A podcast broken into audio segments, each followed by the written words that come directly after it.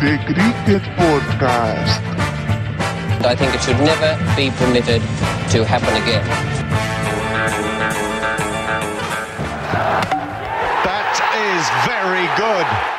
Hello, everyone, and welcome to the Cricket Podcast with me, Jack Hope, Ross Legg, Hello, everybody.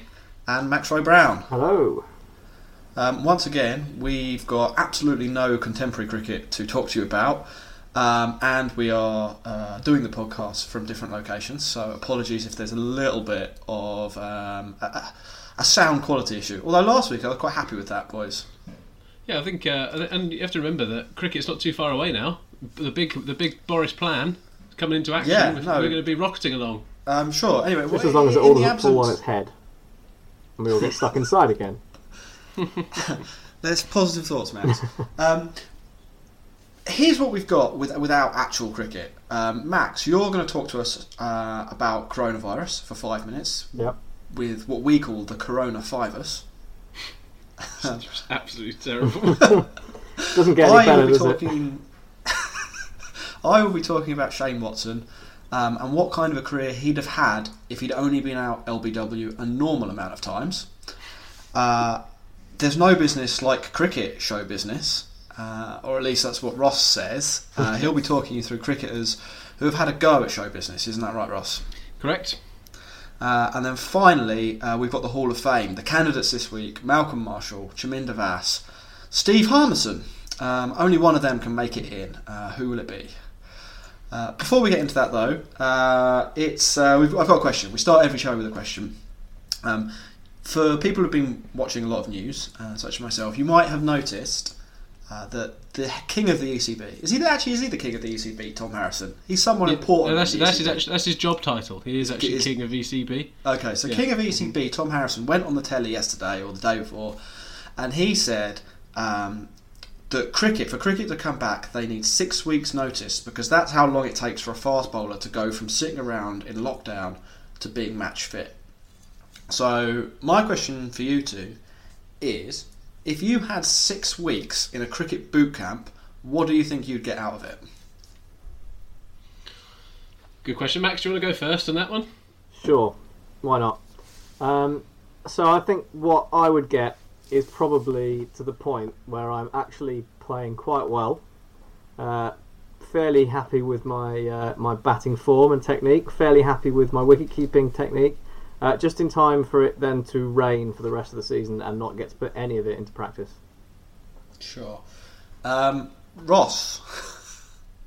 Max, the classically kind of really positive and then unbelievably negative. Yeah. Yeah. Uh, what- do it, if I'm on the boot camp, do I have access to all of the England coaches, Yeah, or, you're- is a, or is this just a boot camp by myself? I'm, I'm self-isolated in a boot camp. No, so for a bit more clarity, also in Tom Harrison's plan is that instead of having like the normal squad of like 13 or 14 England players, there'll be 30 that go to this boot camp, uh, which presumably is uh, for in- injury replacements and so on.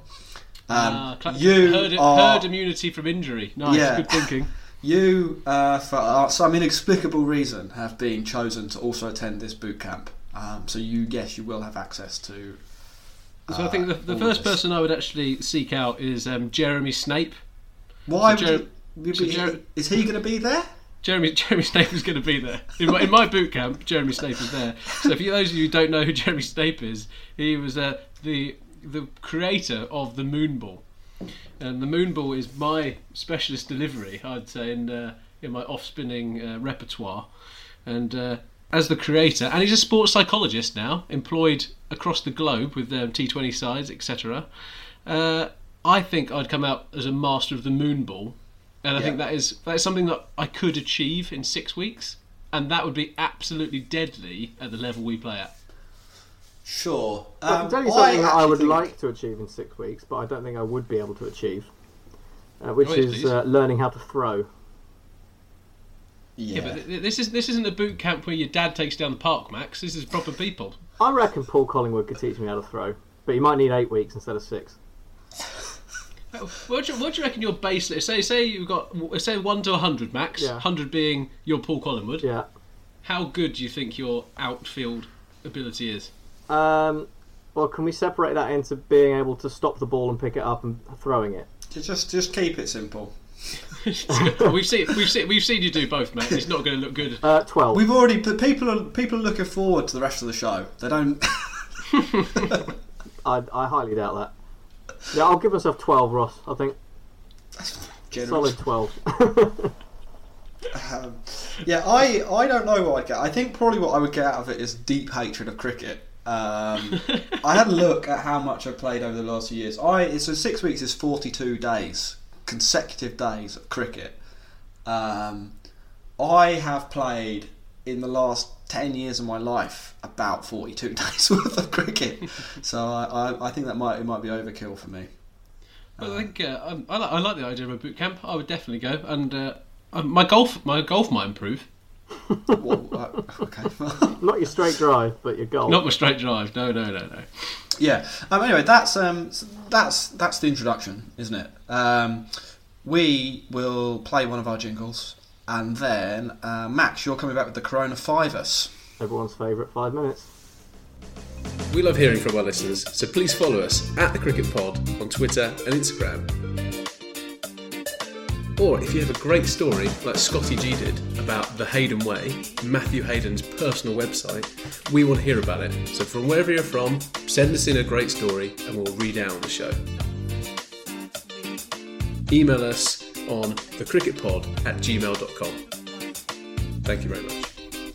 Yeah. So the Coronafivus, for people who didn't listen last week, is all of the news about coronavirus uh, that's related to cricket condensed into one five-minute segment delivered by Max.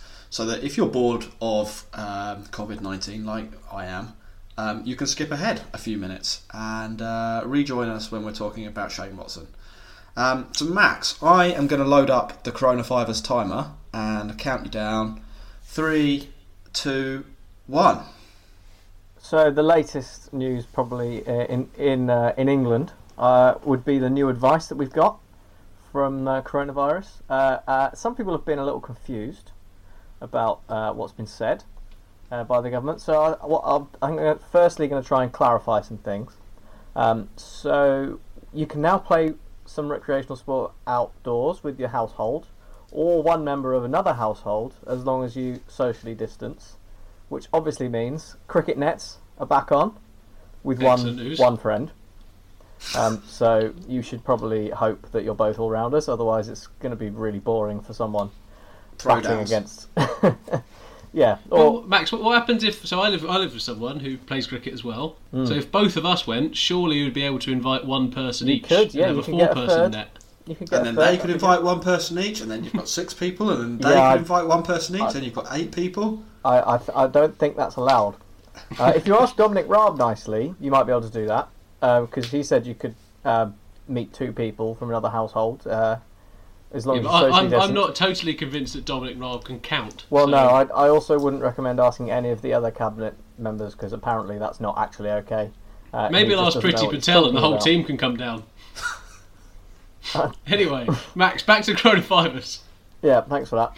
Um, so yeah, you could also do cricket nets with your household. Uh, so you know, if you happen to live in a flat of cricketers, then lucky you. That's good. Um, but probably Well, so what do you know? Not Max, lucky do you. Know, you. If you Max, live you in know a flat a of cricketers, do- what what is a collection of cricketers called? I was I was thinking about that. a that. bunch of idiots. A collective noun for a, for a group of cricketers. Yeah, What about a waddle? oh, it's not a bad one. A Not bad gooch. A gooch of cricketers. A googly. Anyway, Anyway. moving on. Um, just remember, if you are doing this, not to share your gear and uh, keep your balls to yourself. Yeah, no, no, no one touched Max's new maroon helmet. Shut up.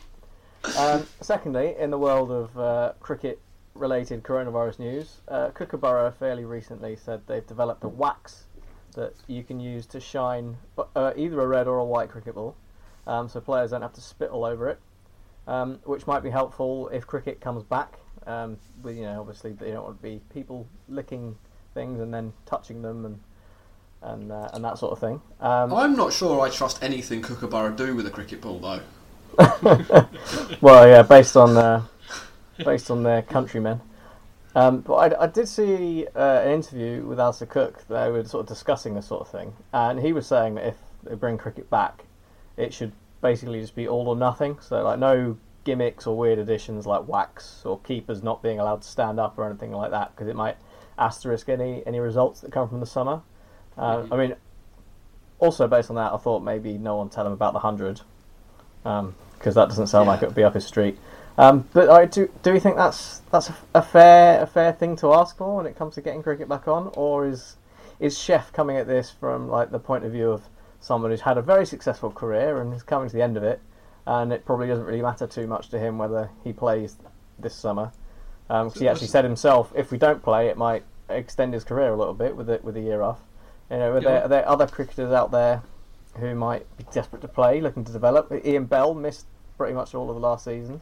Um, he's not got long left, so he might be, you know, coming at it from a different Not angle, dying. wanting to play as much as possible. Ian Bell's not don't- got long left. you don't know that. I haven't heard from him recently.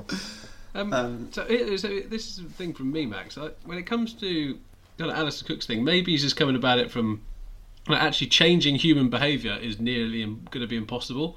So I don't. Th- they might introduce wax to the cricket ball, but there's no way you're going to stop a cricketer from accidentally s- shining the ball. A Like, gag. the, mu- like, the, the, mu- the muscle memory. the muscle memory is just there. Yeah, we Like, could mask everyone- them up. I think that's Give what them they all should surgical masks. If anybody, if anybody licks the ball, then uh, they have to wear a gag for the rest of the game. in, in an unlikely uh, recombination of things, we put BDSM and cricket together. Well, I don't know. You've got bats, haven't you? Um, Max, you've got 15 seconds. Is there anything else you need to tell us about coronavirus in the Coronafivus? No, so I carry? I'll carry over my 15 seconds to next year. Next year, Next year, next week. Optimistic. the, the classic annual podcast. Uh, very good, very good. Um, I, I, I found that to be informative. Thank you for your feedback. Uh, good job, Max. Good job, uh, Jack. You've been uh, looking at some stats with uh, Shane Watson. Um, should we have a quick break and then come back with uh, what you've created? That sounds good. Morning, everyone. It was uh, not exactly what we wanted to see. The three umpires, Darrell Hair and Terry Prue and Len King, just going out uh, to see what they can do and to see if there's any decision that uh, they might be able to make. At the moment, it's only going to be that they'll make another inspection a little later on when uh, they can uh, say that the has stopped and then perhaps there might be the chance of a, a later start. It remains uh, very frustrating.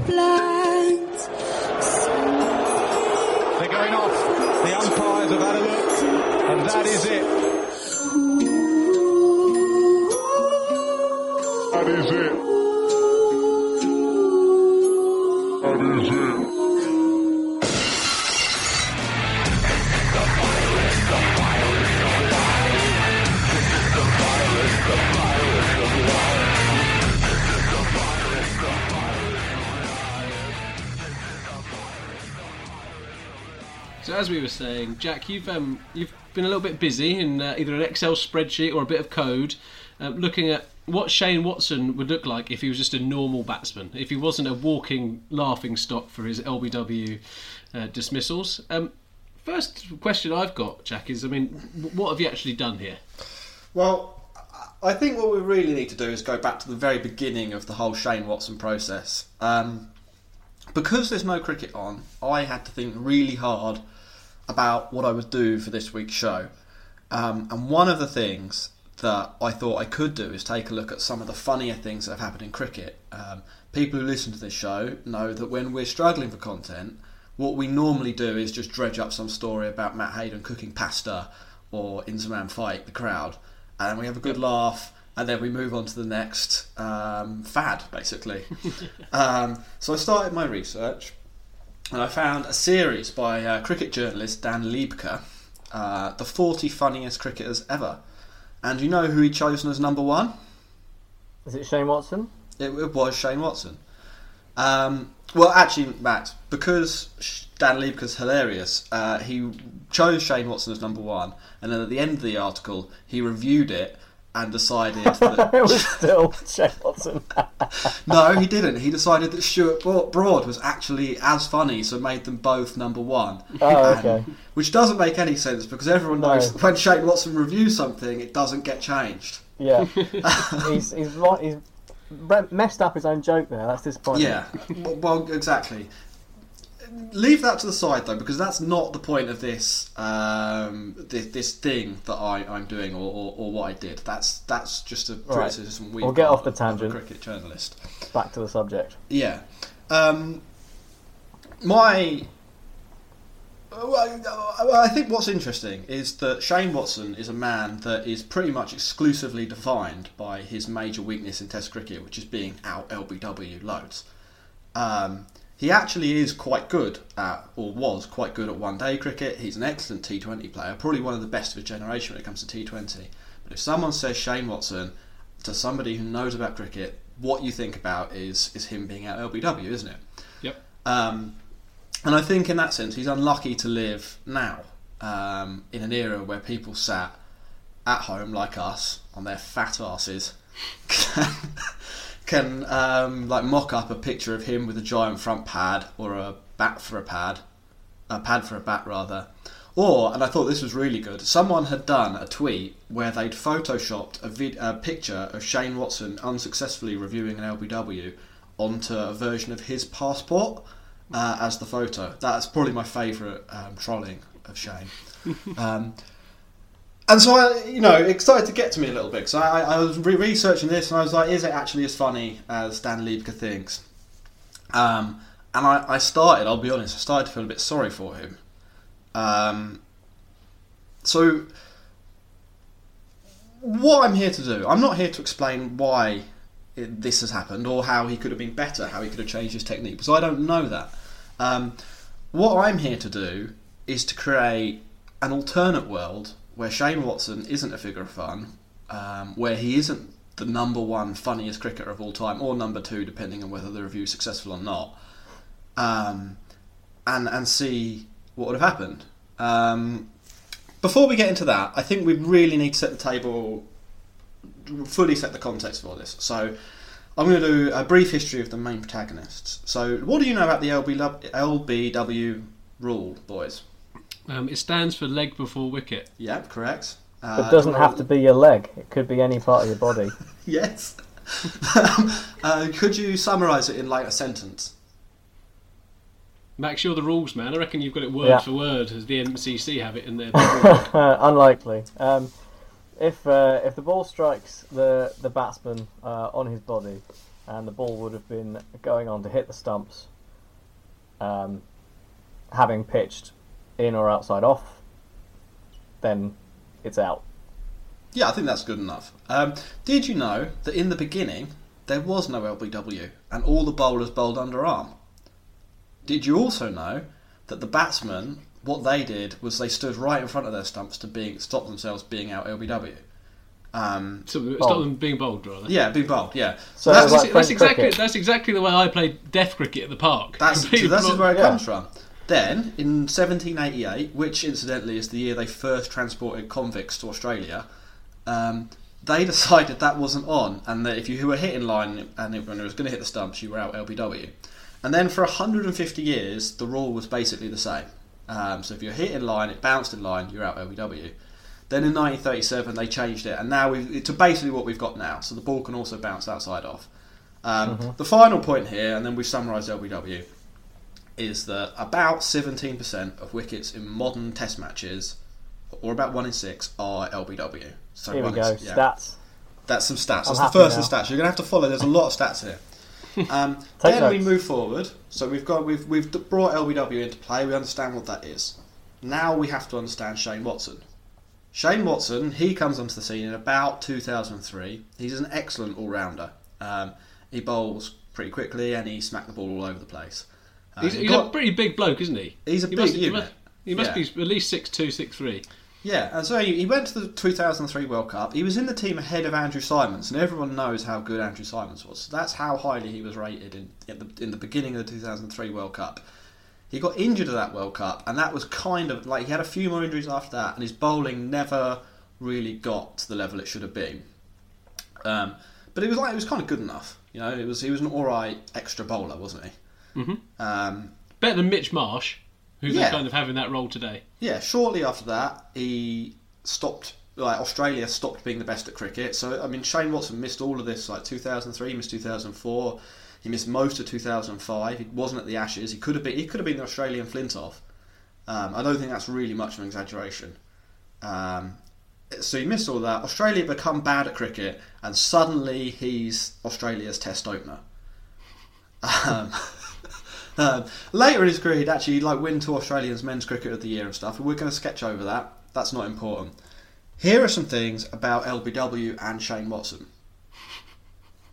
If you go onto YouTube, there is a 15 minute compilation. That's 15 minutes of him being out LBW. Look it up. Shane Watson get, getting out LBW heaps, long version, 15 minutes of incompetence. Row Belinda Is it the 2. complete anthology? Or No, I don't- it it's not a- all- it's not even all of them. best hits. It's, it's, it's some of the best hits. Like, there's You- too many. You say it's a bad thing. You say it's a bad thing, but maybe it just means he didn't get out bowled, right? Ultimately, he might have got away. Maybe, maybe it's like a good thing. Maybe it's Well, one of those things well, where he, he blocks. That's a fair. That's a fair point, Ross. Like Jonny Bairstow doesn't get out LBW very often because he's bowled about sixty percent of the time. Maybe that's what I can do next week. What would happen in a world where Jonny Bairstow wasn't out bowled all the time? Get the out LBW every time instead. anyway, so so that's there's that video. Also about Shane Watson, he's he, in Test matches he has been out LBW 29 times, which doesn't sound like that many. Tendulkar, he's number one. He's been out LBW 55 times. But like, like kind of with Tendulkar, if someone says who's done the most X and it's about batting in cricket, it's probably Tendulkar. Mm-hmm. He's just done so He's much been more out batting. the most in the nineties, right? Is that? He's been out most in the 90s. I think he's been out like pretty much every other dismissal apart from run outs or something like that. He's been out the most. He kills it. Um, at sixes, he's not so good at sixes, but he's still in like, the top 10. So, um, so he's been out. Uh, Watson's been out, out 29 times for LBW, 14 times in Ashes series alone. Um, the first time he opened the batting, he was out LBW. The last two dismissals of his career, both um, LBW. Of the batsmen to have played more than 100 innings in Test cricket, he's the most LBW'd of all time. So, of batsmen who are relevant, really, who, who, who, who like justified their place in the team through batting, he's been out LBW the most. 27.36%. Um, which is, Right. Max, off the top of your head, what, 150% more than average? Uh, no, just under a hundred, right? So eighty percent more, roughly, 90% more. something like that. Well, if 17% is normal, then it, I don't know. Anyway, it, it, it's a lot more. I think we can all agree that twenty-seven is a higher number than seventeen. Yes. yes. um, so anyway, there's I've laid out I think the problem there, and so the question is, what if instead of being the biggest LBW candidate in the history of players who have been any good, um, what happens if he'd just been average? So I I did this. Um, now I didn't literally make a new Shane Watson and then go back in time and, and sort his technique out and and then go through like his own career. Um, I had to do it a little bit differently, um, and this takes a little bit. Of, batsman. this takes a little bit of explaining. Um, so if you find sort of uh, maths or code or Excel spreadsheets boring, I did some other research here, and what I did was I found a YouTube video. So if you search "falling over," just two words, "falling over," uh, put that in YouTube and click on the top video. It's about two minutes long. Watch that, mute this podcast, then come back and you can just hear about Shane Watson more later, and you don't have to worry about the maths. Okay? Ross, maybe that's for you. Um, anyway, back to how we how we did this, or how I did this.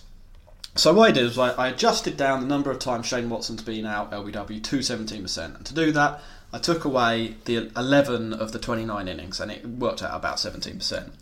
Um, to do that, I randomly chose 11 of the times he was out LBW with a random number number generator. Then I looked at the remaining 7,083 balls that Shane Watson faced in his career. He was out 95 other times. He hit 483 fours. He hit 31 sixes. He hit a lot of singles and twos. And then the main thing he did was dot balls. So I took all of those numbers. I put uh, I, I created a random number generator that generated a number between one and seven thousand eighty three, and I mapped it out. And what I did for the eleven innings where Shane Watson was, we decided he isn't out LBW. Uh, I continued his innings with the random number generator. Um, How long did this take you? it took me like three hours. Three hours for ten minutes of content. That is what you get in the show. um, so, do you want to go through? Uh, and please say yes here. Do you want to go through ball. the eleven times that Shane Watson wasn't out LBW that makes him an average LBW candidate? Yes, please. Um, I think at this point it's worth saying, like, you might have listened to all that, and if you're really good at maths, you've probably worked out a better way, a better method. Um, but what I did do is I simulated his entire career a couple of times, uh, in fact, more than a couple of times, just to make sure that the simulator I produced was giving sort of roughly consistent results. and then, and then, I'm, um, I'm, I'm, I'm kind of thinking in my head that one of them diverged so heavily into like Chris Martin of New Zealand at number eleven. Oh, some of the, them were- and, the, and the other ones made him Tendulkar. Uh, there were a couple of outliers. So I ran this like a few times, and he did average like thirty in one, which it, like meant means well, it was awful. Um, and then there was one where he was averaging in the forties, but mainly they came out in at the number I thought they would when I did the maths the first time round. Okay. Um, I'm in. I'm gripped. The audience Right, is gripped. yeah. We're putty in Next week we do it via machine learning and see if it improves the. Well, method. here's the thing. Here's, here's the final thing before we get into the the, the what happened. Um, we I only did this once because in real life you only get one chance, don't you? Um, some people will probably be saying, "Oh, well, why didn't you run the simulation loads of times to get uh, a true reflection of what might have happened?" But that's not how batting works. You make one mistake and you're gone. Um, and that That's right. sort of relevant, but we'll we'll get to that later. So here's what happened. I'm just opening the Shane Watson simulator now. It might take a while. No, it's You should have run it. You right. should have run it live, Jack. You should have given us a live demonstration. It wouldn't have Shane been that Watson's exciting. Recreation, so we could have all been there. So, um, the first time Shane Watson isn't out LBW is in his is the fourth time he was out LBW in real life. Um, India are playing away. Uh, sorry, Australia are playing India away in Mohali. Uh, in real life, Shane Watson is out LBW for two. Australia need to bat for a whole session, or for like no, for four sessions to save a Test match. Um, they don't. They lose in real life. Uh, Shane Watson isn't out at LBW for two. He bats a further 34, ball, um, further 92 balls and scores 36 in total, um, which means Australia still lose. So, Okay. yeah, there Doesn't are. seem beyond the realms of, of possibility. Yeah, second game. Australia are playing New Zealand at home. They're absolutely smashing them. This is when like Mitchell Johnson was committing crimes all across the world. Um, Watson is out LBW on five, except he's not. He blocks the ball. It's a dot. Um, he scores in this occasion nine additional runs. Uh, Fourteen. Australia still win easily. The next time he's not out LBW, it's the uh, this is the sixth LBW of his career, expunged from the record. It's England away at Edgbaston. Uh, he's on 62 in real life. He again blocks the ball, scores 14 additional runs, 76 is his final score. Um, that test ended in a draw. It still ends in a draw. then we then he's out LBW a few times in the simulator. The 11th time he's out LBW in real life.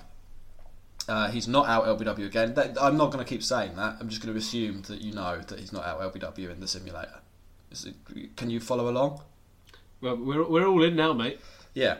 Anyway, so this time um, Australia are playing the West Indies at home against Perth. It's quite a close game, this one, um, and it could go either way. Uh, Watson's on 30. He's not out. He ends up scoring another 21. He gets 50, so that's good. You know, that's for the, another that's a milestone there. Um, all it really achieves, though, is that Australia win quite a close game slightly more comfortably. They win their game by 56 instead of 34. The next Okay. game, he's not out LBW. He's away in Pakistan. He is on five. Um, in this version of events, he's out almost immediately afterwards, doesn't score any more runs, and still ends up with five. Australia still lose the Test match by three wickets. And what, and what, and what year are you in now? Um, I think this is about 2011, something like that. So when, when does DRS come in? Is it 2013 14? I'm not sure exactly. I don't know that. I, I, I'm not 100. percent um, I'll, I'll find out. But you Yeah. continue. Um, the next game, Shane Watson is batting away against India. Um, it's the third innings of the test. It's gone. It's a game that's going to go to day five. Um, and Australia are, I think, at this point one 0 down. Just a two-test series. Um, they're batting to save the game. He's on 32. He's not out LBW. He goes on to score just 12 more, and Australia still lose the test. Um, for people who are playing along at home here, um, Shane Watson has been not out six times. In he's had six of his LBWs removed. None of those. he's gone on to score more runs. None of the runs he has scored have changed the outcome of any of the games that he was out LBW in. That's good news. We haven't created some sort of alternate reality without being being aware of it. No. I, I enjoy enjoy your bit as well. Is that those who are playing along at home, if you've got your own Shane Watson number generator, please do get in touch. in the, the next reprieve he receives, it's uh, an England. It's against England. It's the series that England win in Australia, so it could be a big one. This. Um, it's the Perth Test. Uh, he's on 95, not out.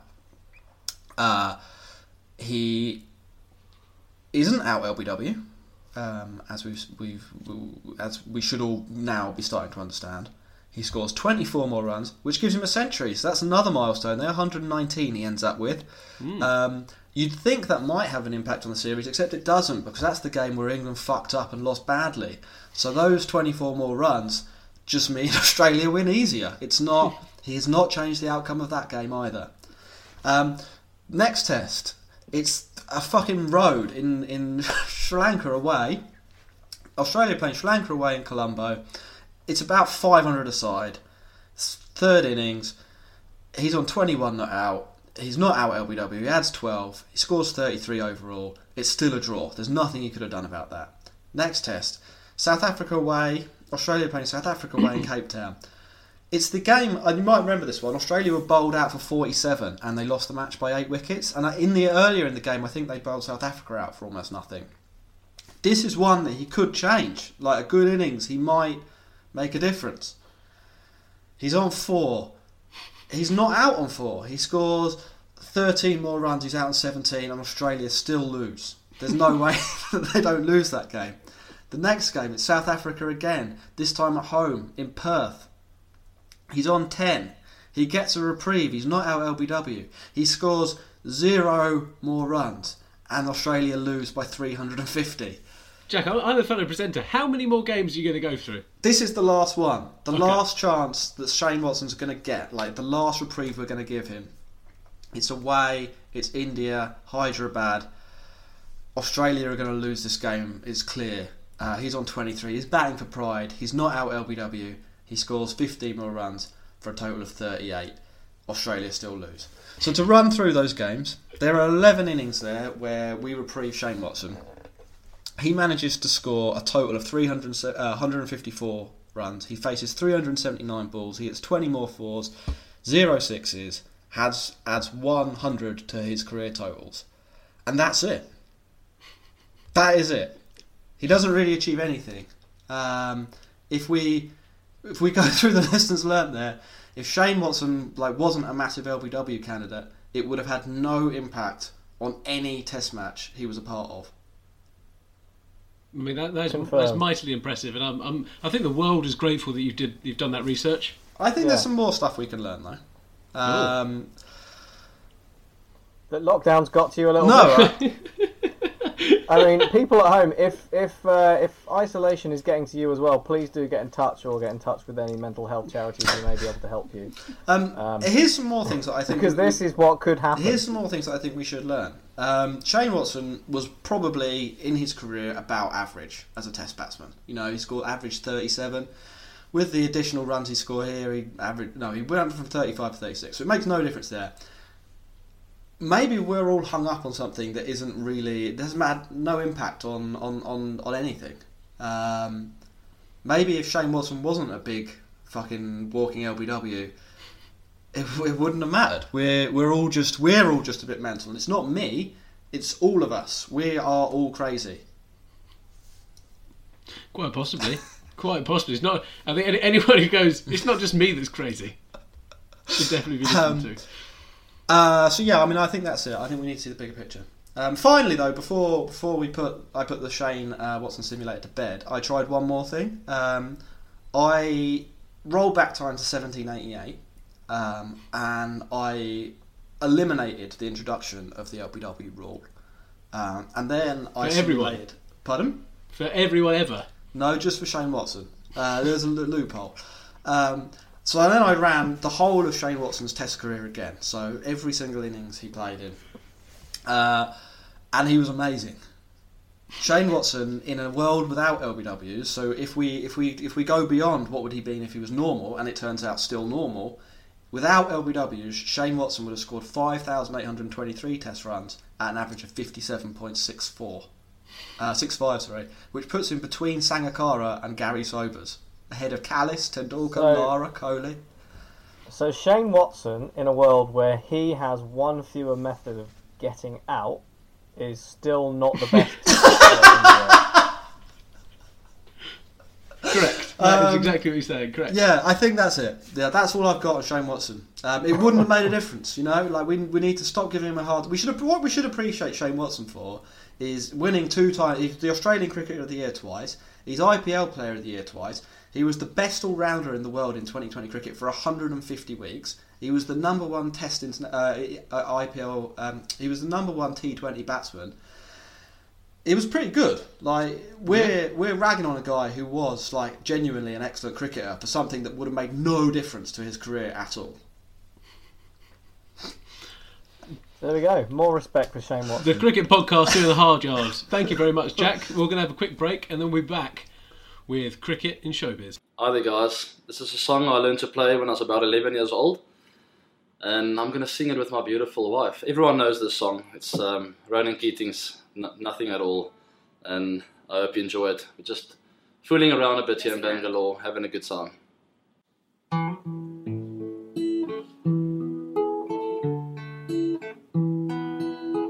It's amazing how you can speak right to my heart.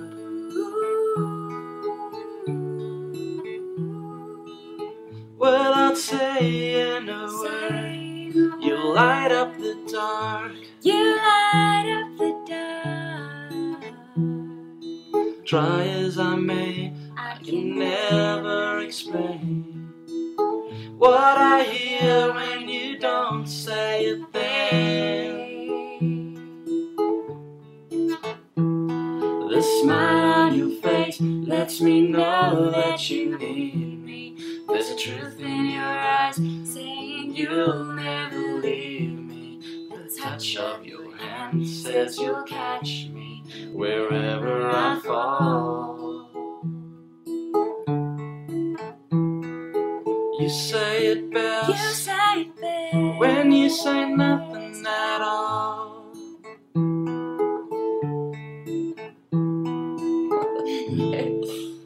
So staying with Shane Watson just for a little bit here. Um, recently, he started his own podcast. Has he? So the cricket and showbiz kind of mantra um, is just to highlight a couple of people who have uh, tried their tried their little little little steps into the media world and the showbiz world.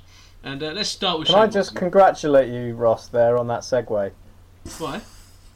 That was phenomenal. Thank you very much. Thank you. Well, you've just blown it there, haven't you, Max? A, it's, a, it's a finely oiled machine, the cricket podcast.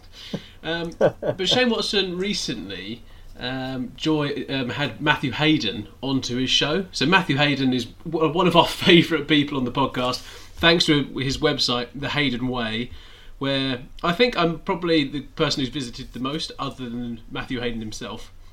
Um, but on the recent podcast, he uh, he actually revealed that a Tom Cruise film changed his life. So Matthew Hayden literally went out to the world and went, "Do you know what? The Last Samurai changed his world." Um, and then in a scene The where Last Tom Cruise, Samurai. yeah, the film, yeah, so Tom Cruise is a samurai. I'm guessing he's the Well, last um, samurai. he's not. I don't think, but I, it's not.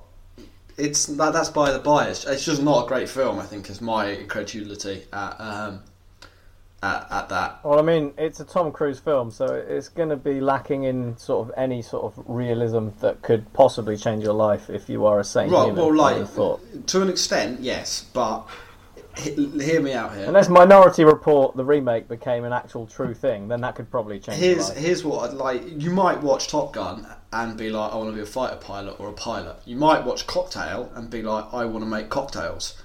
Um, nobody watches The Last Samurai and is like, I'm going to go back in time and be a samurai.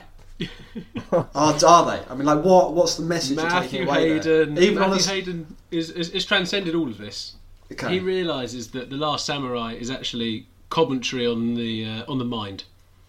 And uh, in a scene where Cruise is preparing himself for the final battle, one of the samurais, after kicking Cruise's ass in a fight, um, imparts the line, "You have too many minds." Shane Watson saw this and came out with this. There is a stillness and beauty in batting, which is in a meditation itself. And this is I base on The Last Samurai, and this is what I learnt. that's Matt Hayden learnt that. Sorry. Yeah. Matt, Matt Hayden literally said that he learnt meditation through watching The Last Samurai based upon the There stillness and beauty. That's So- impressive, isn't it? So there you go. Matt, Matt Hayden, he's. I like him. I think Matt he's, Hayden is one of the guy. weirdest guys in cricket. I think. He is a, he's a very, very, very strange bloke. Um, but that was just uh, just to kind of warm us up a little bit because in the film world, did you know that Brett Lee is a film star? No. No. So Brett Lee, um, the incredibly good Austra- Australian batsman, uh, bowler, sorry. We're sticking with Australians in this one. We might as well be a budget grade cricketer, which we probably are. I Um, don't think the grade cricketer would recreate Shane Watson's career. But anyway, Or they get the, or or they, they, I mean, they have access to the real Shane Watson. Why would they need to do that? Yeah, they could they could have got Matt Hayden on themselves and got that quote of going, "Hey Matt, what's your favourite film that's taught you the most?" Oh, it's The Last Samurai boys with Tom Cruise. Anyway, Brett Lee, um, a kind of it, it, the whole thing got me thinking around who else has been in these films, and Brett Lee turned up in a Bollywood film called Un-Indian. So that's what it's called. And I just want to read you a brief um, plot, just to get your take on whether you think cricketers in general going into films is a good thing, and secondly, would you have watched this film? So, this is the plot. The story is set in Australia and Sydney, where Will Henderson, Brett Lee, tall and blonde with a charming smile, who teaches Australian English to immigrants, falls in love with Mira, a beautiful divorcee Australian woman of Indian origin and a single mother of 10 year old girl, Smitha. I thought you were going to say 10 girls there. You with, with me so far? With me so far? Yep. Mira is smart and independent and has carved out a successful life for her and her daughter. Mira's ex husband, Deepak, had earlier tried to lure and take infant Smitha with him to India, but was nabbed by police after a complaint by Mira. Yeah, Instantly, I'm- Australian checks out. Yep. While Mira's parents want to make a good match for her, she is not ready for any relationship. So, so it's, it's already jumped from kidnapping straight to her, to her parents trying to make sure that she's uh, set up for life. Uh, it takes a while before Mira is willing to take a risk by dating Will, despite family pressure to find a nice Indian match. How the situation between Mira and Will develops through a series of ups and downs is the focus of the narrative. In a dream sequence, Will sees himself dancing with Mira in an actual Bollywood movie. God, through through the through the keyhole on that one. Smitha confides in Will that she wants to meet her father Deepak, to which Will responds to helping her meet him. So at this point, I'm not even sure if This is Will- not the end. no, it's, oh, it's not. It's not the end. It's, it's not the end. And that's at the moment. There's there's no there's been no bit in there that kind of suggests that Brett Lee should have a relationship with the the daughter because he's not teaching her. He's just a teacher. He's not teaching her. There's no bit in here. Um, confides in her that she wants to meet her father. Um, however, the clever Deepak hatches a plan to leave for India via New Zealand with Smitha, another kidnapping subplot. He almost So, succeeds. so, sorry, the daughter who'd just been had been the subject of an attempted kidnapping by her father has said that she wanted to go and meet her father. Correct, correct. So, and, and then Did uh, she know Again. I she was going to be ten-year-olds kidnapped? aren't that though? stupid. I don't think so. But uh, it's, it, I mean, he's gone for the same plan twice. Um, he almost succeeds, but is nabbed by the police again after Will reveals to Mira his attempt to help Smither. So again, at this point, don't know what their relationship is. At the moment, he's just a creepy guy who's an accomplice. It's not looking yeah, Brett, good, is is currently an accomplice in Deepak's Accessory to kidnap. kidnap. Then this is the bit where uh, the plot really comes into its own. Mira lashes out at Will for his folly and tells him Deepak is gay and a very mean, self centered man who has no interest in his daughter's welfare. Why would you write that down in the plot? Oh my god. Police are informed and block Sydney airport and railway stations, ultimately stopping Deepak at the port where he was planning to escape by ship with Smither. Because he's gay. Uh, or... I- Well, you know what sailors are like, don't you, Max? In the navy, Okay. etc. After some misunderstanding, Will decides to quit his job and leave Sydney. I have no idea if that's with Deepak. What was the misunderstanding? I, I think with it's the him being an accomplice. Yeah, he thought he was going to kidnap a child. Smither asks her mother to stop Will from leaving since he is a good man at heart. Mira agrees and rushes to the airport to stop Will, but finds that the flight has already taken off. She returns home dejected, but is surprised to find Will there with his parents and daughter. What can only be described as probably another kidnapping scenario or hostage situation. So, the big question is, what do you think of the plot? But is that not the? Is that the end? That's the end. That is the end. What? What? Who, why are Will's mum and But the ending there? is that he flew out of Sydney and broke into her house There's, there's so many plot holes here. with his family. I'm sorry, I, I don't understand the end. So Mira, she is she goes home to Sydney. That was. She, yeah, she there goes back to her house. Not only is this man who tried to kidnap her child tried to kidnap a child, he's now broken in with his family and is just waiting there. She is uh, just a line. she returns home dejected, but surprised to find Will there with her parents and daughter. Oh, her parents. So he's Uh, so absolutely amazing. So that is that's Brett Lee's first um, foray into um, first and only for oh no first foray. Um, but let me tell you that uh, do you want to hear a review? His debut is so full of cheese you might as well order a pizza. Two stars from the Hindu Times. yeah. Better than one. It's out of two, Max. Actually, one stars don't watch it. Two stars. Uh, and then finally on this front, um, Brett Lee um, had actually, after uh, the all of the releases, kind of said this is his first foray into film, etc. Actually, for, he's got a credit in the film Babe, Is he? where he was where he was an animal handler. There you go. Wow. So what the the main thing I'm taking away from this is that Bollywood need to give us a go. Is what I'm thinking. I think we can write a better plot than that, and I reckon we could get Brett Lee to star in it. I don't think we could do either of those things. And also, Ross, you've got the perfect moustache at the moment for a kidnapper. I do. I do indeed. I could, I could, I could be the So, criminal. uh, Max, you could be the saviour. Yep. And uh, I reckon Brett Lee. He, we tried him in the lead man role. He didn't really do it that well. So Leading lady. Le- oh, very woke of you, Max. Very woke. Um, so that is my cricketers in showbiz. I think it's going to be one of those things where there's a lot of people who have done stuff like this in the cricketing world. Um, You think it's going to be a repeat segment? potentially. Um, however, I don't want to commit to watching any of these films. Yeah, I can see why. No. Uh, but anyway, that is uh, Matthew Hayden and a bit of uh, Brett Lee just to brighten up um, your quarantine. Um, if you do want to watch it, it is called Un-Indian and it came out in 2015. I'm sure if you searched for Brett Lee Indian movie, it would be there. Thanks, Ross. Um, shall we have another quick break and then we'll come back with the Hall of Fame? Sounds delightful.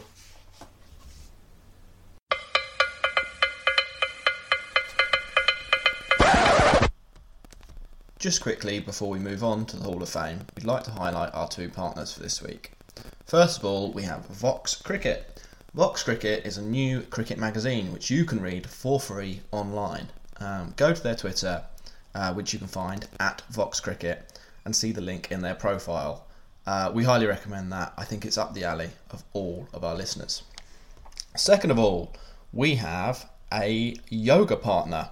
Um, if you are interested in a free yoga session, then a friend of ours, Jenny, is running twice weekly Vinyasa Yoga Zoom classes. You can find her on Instagram at Jenny's Yoga Flex, which is Jenny with a Y, so J E N N Y S Y O G A F L E X. Um, and get in touch. Uh, she runs the sessions at the weekend, um, and we recommend getting involved.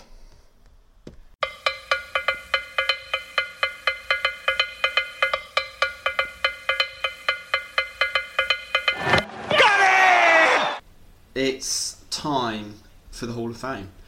Um, the way this works, if you didn't listen last week, we've only done it for one week, is that we all nominate a player we think is worthy of the Cricket Podcast Hall of Fame, and then at the end we vote and one of them gets in. Uh, it's pretty simple. Um, Max, would you like to go first? Yeah, I think it's the winner. That's what we should do. E- Each week, the winner goes first. So Max, you Yep. you picked um, you picked Brian Lara last week, and obviously it was the obvious choice out of Dravid, Graeme Smith, and Brian. No, Lara. Yeah, my pitch It did no didn't, favours, actually. but you It know, made he me got in kind there of on his hate own Brian merit. Lara. So.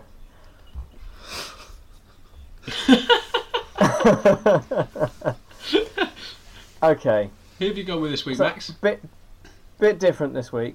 Um, but I don't know if you uh, if you remember that um, over the weekend, or the, the most recent weekend, Sky and the BBC both um, played uh, sort of a replay of the Edgbaston Test from the 2005 Ashes Right. series. Uh, I w- watched a bit of that, and it, it got me it got me all nostalgic. Um, but it reminded me of, of something that I'd long since forgotten, which was how good Steve Harmison was at the peak of his powers. There was uh, there was uh, you know, it was a great spell at the start of the um, I think it was Australia's first innings where he uh, he hit Ponting on the on the head, which you know Jofra Archer did in the most uh, recent Ashes series. and about everyone was such a good about bouncer. Ponting, Went wasn't up it? to the Australian team dressing room Yeah. where Ponting was sitting, cracked him right on the ear. Take that, punter. What? What's he on about? um, yeah, and uh, yeah, Joff was bowling some ninety mile an hour plus stuff. It was, uh, it, wa- everyone was getting pretty excited. That when the speed gun was was racking up. Uh, and then I was watching the end of this spell from Harmison. and He was pushing like ninety four fairly regularly towards the end of an eight over spell, and it was just like he was a man on a mission, and um, sort of just sort of cast my mind back to to Steve Harmison's England uh, England career. He um, like within two years of his debut in in 2002, he was the number one bowler in the world. In 2004, he took seven for 12, his career best figures in the Caribbean against the West Indies team that had uh, Lara, Chanderpaul, Sarwan. Um, at one point in that game, we actually had eight slips, which was uh, which is pretty pretty good. Good picture of that. Hoggard in the slips, probably not something that's uh, happened too often. And um, he's also responsible for two of my favourite balls in Test cricket. That's Uh, a good slower ball. The slower ball to Michael Clarke is one of the finest bits of bowling ever. You know, I, I think I think that's fair to say as an England fan. And um, and then also at the complete opposite end of the spectrum, the, the widest Yeah. of wides to open a Test match. It wasn't even to open a test match, was it? It was to open the Ashes series itself. Yeah. First ball of us going down under. We've got a pretty average team compared to the Australians. Set the tone from ball one, bowl to second slip. It was wonderful. It really was. Um, but I mean, the other thing about Harmison is that actually, as a, just as a as a sportsman and as a man, I, I really like how how candid he is. He's um, he's been very open about the mental health issues he suffered, which um, were going on sort of while he was at his at his peak, which you know makes his achievements all the more respectable. And um, there's a lot, uh, a number of elite sportsmen who sort of give off this aura of being sort of better than you, untouchable, you know, like not not particularly approachable. I think Harmison came across quite humble, down to earth guy. Even and for some reason, he also uh, ventured into a, an attempted football management career at ninth tier Ashington, um, which I believe is where, where he's from. Uh, so, I mean, he's a he's an all round good guy and uh, and a, and a hell of a bowler uh, during his day. And I, I might go, actually go and buy his book. Well, Max, I might not buy it from Ross's local bookshop. I don't know what I might end up with. uh, Max, a question for you. What do you reckon he's like as a cricketer now? Because he's a he's a big bloke. He's always been a big bloke. And I mean, coming in and bowling 94 miles an hour is pretty impressive. But do you reckon? Do you reckon he's? Yeah. Um, Well, you know those like kind of Sunday league guys you play against who look kind of a bit overweight, but Bowl a heavy big, ball. and they trot they trot in off two paces, and you're like, oh, you know, this will be some dibbly dobbler, and it whizzes Mm-hmm. past your ear. He's Yeah. hundred percent in that mould. Two I steps, eighty-five mile an hour. do you think, I, I, I like this suggestion. At, the- at the start, I mean, when we were talking on WhatsApp, Jack, you were kind of worried that he might not fit up to the bill. Actually, he's, he's a he's a he's a cricketer's cricketer. If you see what you want to have a Not pint with Steve Harmison, don't you? Um, here's what I think. Um, why I. I, I, think is I don't think that Steve Harmison belongs in the Hall of Fame. Um, his bowling average is about four billion, um, and he bowled a ball to second slip in, in the first Test of an Ashes series. You can't you can't base someone's Well, you whole can you right. career Well, you on can one you can ball. base um, their No one said the Hall of It's Fame not- had to be from it's not the Hall of Infamy, positive exploits. is Jack. it? He was famous for no. it. Was he not? I think it should be. I, I that's we think should, apart, we should change from it. like mid- maybe one spell against. Australia and, and a series against um, the West Indies away, when the West Indies weren't that good, um, even though Brian Lara did score 400 in one of those tests, uh, I, I, I just can't see it. Yeah, bec- He was the number one bowler because he did that to the um, to the West Indies. And the, yeah, well, no. If it was a Hall of Fame for people who had one good tour of the West Indies, he'd be right in there, wouldn't he? But it isn't. you have made your case. I'm not. I'm not writing him off. Well, I, I've made my I, I, want to hear what next? has to say first. Um, and there's a good chance it was it was a good it was a good um, presentation of the, the facts of Big Steve Harmison's career. Uh, I enjoyed that. Um, I, I, what, I, what I enjoy, Max, is that you made me remember Steve Harmison, all the joy that he did bring. But there is that bit inside me that actually, like, if I think of England bowlers, I don't think of Steve Harmison. There's not, there's not one, there's not a bit of me that turns round and goes, "Do you know what? Steve Harmison's on my team sheet if I'm going all-time bowlers for an England side." yeah, And that just fills me with a Um, little Ross, bit do, of you- worry. do you want, do you want to go first or shall I? um, Went I'll, last I'll go last this week, so you go next. You go next. Um, my my person, my the, my nomination is um, Malcolm Marshall. Um, I look, you both picked bowlers, good bowlers, um, but you can't win this because I've picked the best bowler ever, um, and here's why.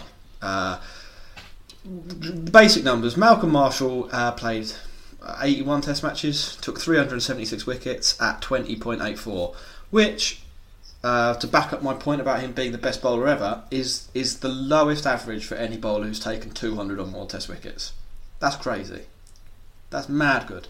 To put it into a bit more perspective and to contextualise it for people who maybe aren't old enough to have seen Malcolm Marshall or don't have YouTube, um, if Malcolm Marshall had bowled the same number of balls as James Anderson, he'd have taken 701 wickets, which is 117 more wickets than James Anderson has. That's a lot. I think we can all we can all agree. Lots of numbers there. Um, why was he so good? Because he could do everything, and this was because he taught himself everything. Um, in 1979, he went to Hampshire, and Mark Nicholas, who we've all seen from the telly, he um, played with him. and I think captained him for a bit. Um, he said when he turned up, Mark Nicholas said when Marshall turned up, he could bowl a bit of a way swing, and he was all right. Not a world beater, in um, Mark Nicholas's words. Um, a few years later, he was a world beater. Uh, he he bowled a little bit quicker. He learned how to bowl a leg cutter. He learned how to bowl an in swinger. Um, and one year in the championship took 134 wickets, which was 40 more than second place. But we're not. We're not. Yeah, it is pretty good. I'm glad Pretty good. agree that that's pretty good, Ross. Um, what I think we should focus on really uh, is Malcolm Marshall's peak. So for about five years, between I think 1983 and 1988. Um, first of all, he started in a World Cup, so we'll start this period with a World Cup. In the World Cup, he takes a bunch of wickets, uh, the bowling average of 14. Then, between 1983 and 1988, he plays in 10 Test series. In eight of those Test series, he averaged under 20 with the ball. The only team that could keep him out, bizarrely, New Zealand. Wouldn't have seen that coming, would you? Because they were really crap. Um, Just it's that Yeah, kind of comes back to you not good enough nick it kind of thing. There, I mean, like we'll, we've done the numbers. I think he's he's taken more wickets lower than everyone else. Here are some good other things he did. In 1983, he turned down a one million uh, offer to go to apartheid South Africa for two months. Um, Mark Nicholas, again, who for some reason is like the authority on Malcolm Marshall. Mark That's a bit Nicholas of was saying stain for me, in in the Wait, no, wait, wait, wait, wait. Max, is it's a stain that he turned down money to go to play in South Africa for the Yeah, apartheid. that Mark Nicholas is the authority on Malcolm just had to clarify. Anyway, that, Mark sorry, Nicholas was before, saying before we that he trouble. reckoned Malcolm Marshall earned about thirty thousand pounds a year at this time. So that is an astronomical amount of money to turn down because of principle. That's a plus. Um, in 1984, I can't, I can't believe you, one of the most middle class people I know. I'm not playing the black card. I'm saying like lots of people both of them could have gone. It's one of the reasons people like both of them because he didn't go to apartheid South Africa. Um, lots of as West Indians did. Sylvester Clarke went, never played for the West Indies again. They, they managed to send a West Indian team there with Test players, who, who included Test players. Most of them never played for the West Indies again. But it was it was an option, uh, and he didn't. He um, he turned down something that would have made him well um, astronomically rich um, in Barbados terms. Um, in 1984, I think you'll enjoy this one, boys. Um, he broke his thumb in a Test match against England. Um, West Indies were struggling a little bit, uncharacteristically. They were nine wickets down. He wasn't going to bat, but a player on their team was on 96 not out. So he did come out to bat, and he batted one handed for long enough for the guy to score a century. Then, despite the doctor saying, don't bowl, Malcolm, he did bowl and took 7 for 53.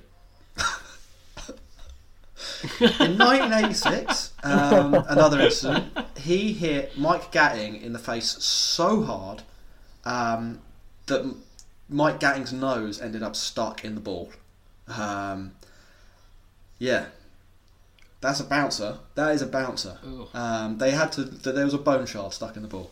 Um, if you're wondering, Mike Gatting didn't retire. Do you know why he didn't retire? Because because the ball went off his nose and he Hit was his bald. Uh, final thing, and I think this is quite interesting as well, because everyone we love a grudge on the cricket podcast. Um, Ma- Michael, uh, Malcolm Marshall had a grudge against an Indian player, um, Dilip Vengsarkar. Uh, he had this grudge because in Malcolm Marshall's first test, he was um, given out LBW when he didn't think, or, or he was given out when he didn't think he was out, um, and he blamed Vengsarkar uh, over appealing, basically. Uh, that was in 19, late 1970s. Uh, like nine years later, when they met again, Malcolm Marshall decided he'd bowl round the wicket all day and just bowl bouncers. There were no limits on how many bouncers you could bowl, and at home, uh, the West Indies kind of abused that a little bit because nobody was going to say you can't keep bowling bouncers. Um, so he did. He bowled bouncers at Vengsarkar all day. Now, to Vengsarkar's credit, he actually batted pretty well. He got to 94, um, and then he was out to Marshall hooking. Uh, in his autobiography, Malcolm Marshall described that as his favourite ever wicket. Um, yeah, yeah, denying the Vengsarkar that got 94. uh, with a tactic that clearly just hadn't worked. was the thing. Um, unfortunately, Malcolm Marshall did actually die quite young. He died in 1999 um, at just 41. Um, as sort of a mark of how important and uh, influential he was, Um, five West Indian captains were among his pallbearers. There you are. That's Malcolm Marshall. Yeah. Yeah, well, he was the best Quite- bowler quite the ever. So Quite the impact. Well, uh, my first thing is that he played in an era where it was easier to get wickets. no, you just made that That is up. 100% true. It's it's it's definitely easier.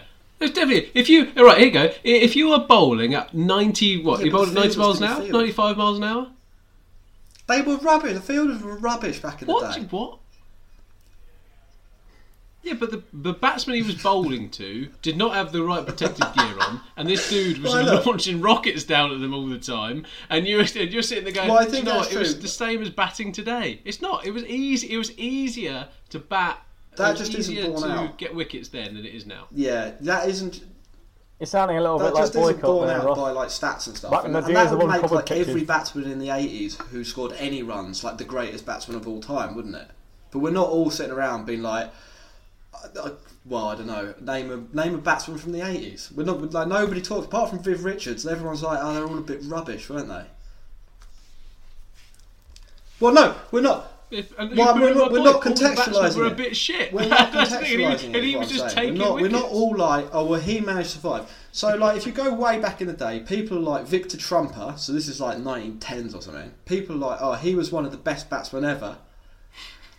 He, This people like, people he's one of the best the batsmen ever because it actually was really hard to bat because they never covered any wickets, and he came along and he could score on sticky dogs. Now, now you did have covered wickets. You had proper wickets.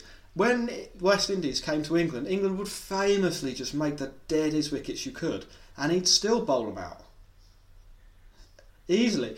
Also, I mean, like, the, also Okay, there's well, another point here. who did he, that who did he bowled who with some pretty bowl good bowlers, So who who who He was it? Who some was, pretty who, good bowlers. who were his pals? but he was the best. This is the other thing. So they, they, they, they typically had a pace attack This of is four well, this is the people who'd thing. bowl over In 90 that miles an hour. Four people bowling over 80, 100, well, oh, well, over 90 miles an hour. Allegedly, they probably were. He was the best. He was by miles the best. The others weren't as good as him. Of the best bowling, best fast bowling attack ever, he was the best bowler. He was the one who opened the bowling. He was the one who bowled the most overs. He was the one Yeah, who took I, the I most wickets. it, but it is, it, if you've got four, if you've got three other people who are bowling about. 90, Like, so give or say, and, and you're, you're still a really good player, It's not they're baseball, still you going to have can't- more chance of getting the other person out. If you're Steve Harmison he bowling didn't with bowl fucking Andy Andy Caddick. Andy Caddick Caddick, retired. You haven't even got your timeline right. Matthew Hogg, Trying to exactly. Hoggy. He was opening the bowling with Matthew Hoggard. Flintoff. Flintoff is He probably had a lot one of of the legwork to like, do. best. Old Harmy. bowling 70 Here mile go. hour No, I don't hate notoriously I think he's overrated. But as a bowler, at his best, was one of the best. For England have had. Uh, Like, I mean, you. Right, Jack, I think Jack, I think you've given a pretty good account for Malcolm Marshall. You look at it. you stood up to a bit of scrutiny. But I mean, it's, it's okay, you can claim that, but ultimately, the way this works is a democracy. So, three votes. We'll see. We, we will see what happens. democracy. You might call So, the final person is the mighty Chaminda Vaas. So, the Sri Lankan left arm, medium fast, who's taken 355 test scalps, 400 ODI scalps, and a pacer in the subcontinent. That's just pretty much unheard of. He was a he was the spearhead of the Sri Lankan bowling lineup for 15 years and formed an impenetrable duo with Mur- Muralitharan. Um, there's some great stats around Chaminda Vaas, and he's, he actually holds some pretty incredible records. Um, but what I really quite like is that he's a bowler who can also hold the bat. We talk around sometimes you get a tail end like Stuart Broad, fantastic bowler, pathetic with the bat. Yeah, he was quite good at Um, the beginning, wasn't But Well, only now. I mean, he scored a, t- a test century But against a cheating he side. did. Doesn't really count, does it? Um, that's all I remember him for. Um, but he does have a century, Old Chaminda Vaas, and 13 Test 50s. Um, um, but it, really, he's one of the king bowlers of his generation. He uh, he is known for the in dipper, which for a left arm bowler is a pretty deadly delivery, and he pretty much. I'm not saying he invented the off cutter because that is a lie, but he mastered it and was unbelievably good at it. Um, in a Test series against the West Indies in Sri Lanka, he took 26 wickets, um, which was a record at the time. And this included 14 in a match. Um, only two people who ever achieved that. That is himself and Imran Khan in the subcontinent. Um, as you all know, the pitches are dead. That's why all the uh, most of the greatest bowlers there are spinners. Um, and we like ruining people's days on the uh, podcast. Um, Bangladesh had a big game in the World Cup in 2003. Um, by the end of the first over, they were five for four. The first three deliveries, Chaminda Vasa got a hat trick. he, then, he then got hit for four and then clear, then clean bowled the other guy. Five for four. Um, which is just an incredible achievement in general. Um, he's also the ODI record wicket um, taker in a single game where he took eight for 19. So, Max, I'm afraid um, the seven for that Harvey said, and even though it was a test match, uh, it was a little bit gazumped there, Bangladesh. but it was against Oh, Who, uh, blimey. who was this? against? Zimbabwe.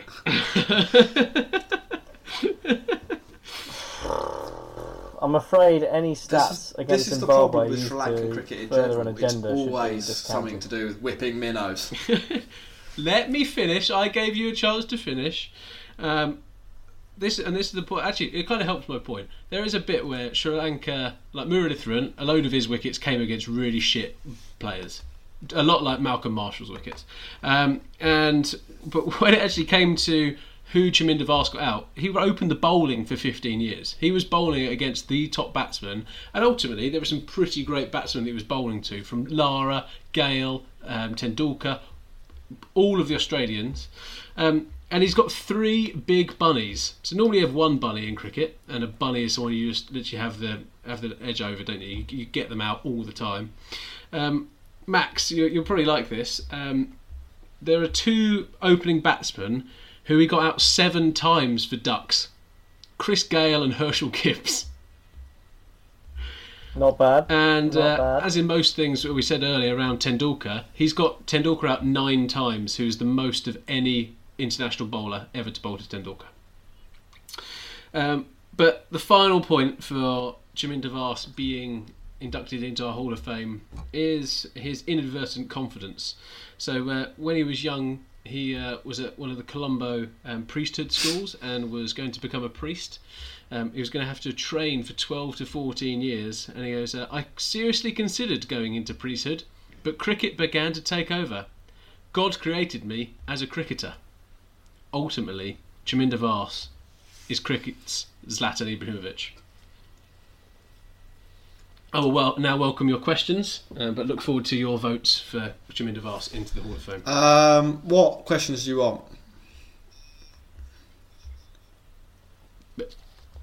Well, you mentioned Ross at the start uh, that he was a pacer in the subcontinent, which is um, bordering on unheard of. I don't know if you've heard of people such as uh, Lasith Malinga, Jasprit Bumrah, uh, Wasim Mhm. Akram, Waqar Younis, sort of Yeah. similar, you know, pacers in the subcontinent. Um, the other are thing I don't know, uh, like, so I really thought this might come up when I knew you'd have Chaminda Vaas. So I looked up Malcolm Marshall in the subcontinent, average 20. Just like it wasn't a problem.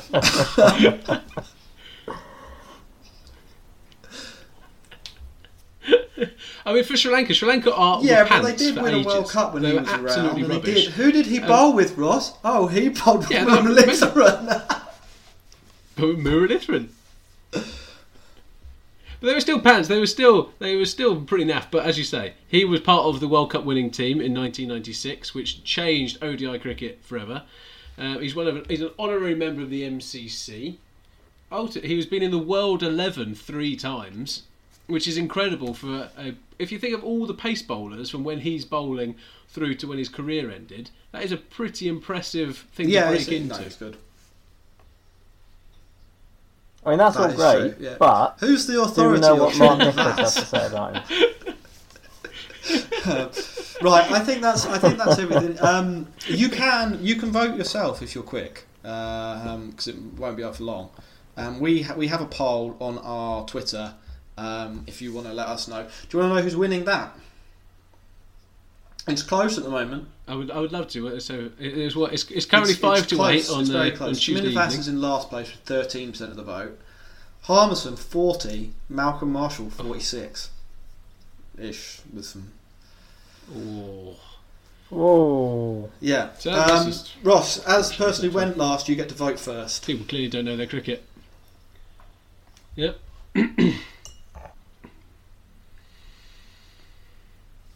it's a very tough one. It's a very tough one.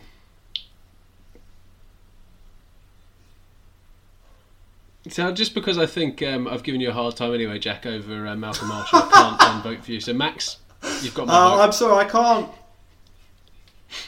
Steve, Steve, Steve, Steve Harmison has my, has my That's vote. outrageous. Um, you, you're basically undermining the whole point of the Hall of Fame. Um, Well, look, I mean, I, I, I maybe Jack, if because I'm, I'm thinking, I'm, I mean, lovely presentation, Ross, and I do have a, a soft spot for Chaminda Vaas, Yeah. I gotta go for, gotta go for the numbers.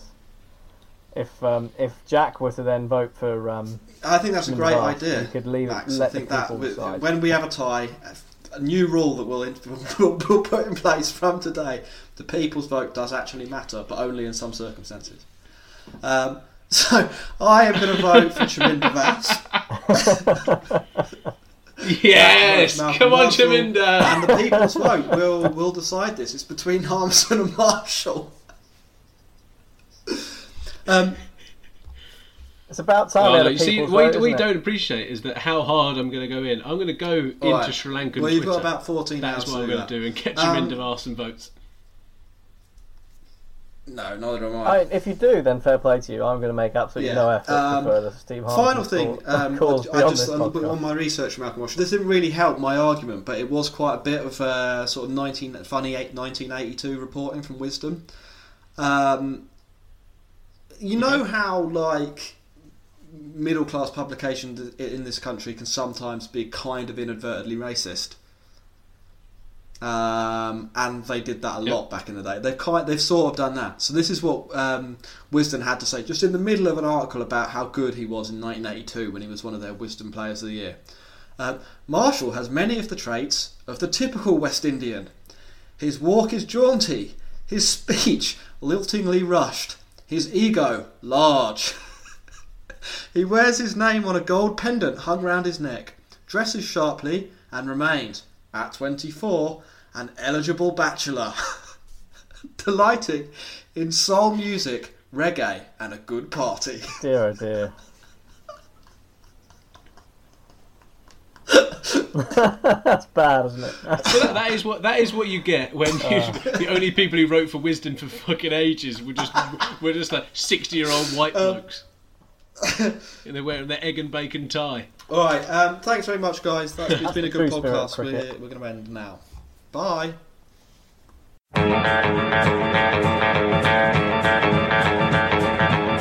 The Cricket Podcast. I think it should never be permitted to happen again. That is very good. Like he probably, maybe Shane Watson built a Shane Watson simulator, and um, he saw that it would have made a grand total of 1.4 runs difference to his average. I thought, fuck it, I can't so, be he just, so he just cracked on with getting out. It'll be tough for you all the time.